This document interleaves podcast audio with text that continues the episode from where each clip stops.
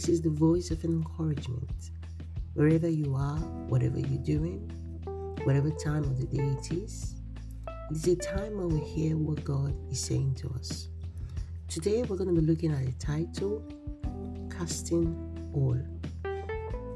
Let me take a few minutes of your time and we'll have a quick look at a verse of scripture in 1 Peter chapter 5, verse 7.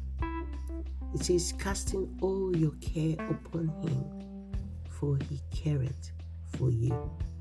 This is the King James Version. When the Word of God says, Casting all your cares, He's talking about throwing them all completely to Him. Life is full of worries, life is full of cares, trials, and troubles. And from time to time, these things they come to disturb our minds. But here we have God saying unto us that He cares for us. God cares for you, for you listening to the sound of my voice. Oftentimes, when we are disturbed, when we are worried, we look for who to talk to. And I tell you that indeed God does place people around us that could listen to us, that could help us. But you know what? These people can be there all the time or some of the time, but they cannot take away all the burden. They can only help us or stand by us. God is saying to you now that you should cast all your cares, not some of your cares, but He said all of your cares. He's not saying some, He's not saying some of the cares, but He said all of the cares. You know how it feels when you go to one person all the time, you know, asking for help. Sometimes it could become a burden to that person, or sometimes you feel you are actually being a burden to that person. But God's case is different. He said, Come and give me all your cares, all your concerns, because I care for you. I do not get exhausted by your concerns, I do not get exhausted by your cares. It's better for you to stay light. Let me be the one to carry the care. Let me be the one to carry the burden, and you stay light while you radiate the glory of the Lord.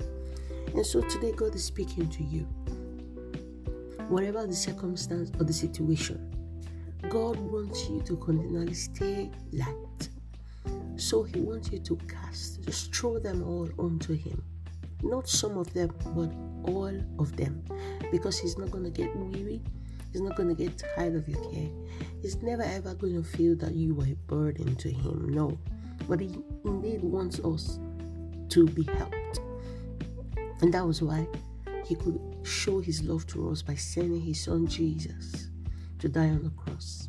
And that was an entry point for us. We who were not a people, we who were not accepted, have become accepted in the beloved.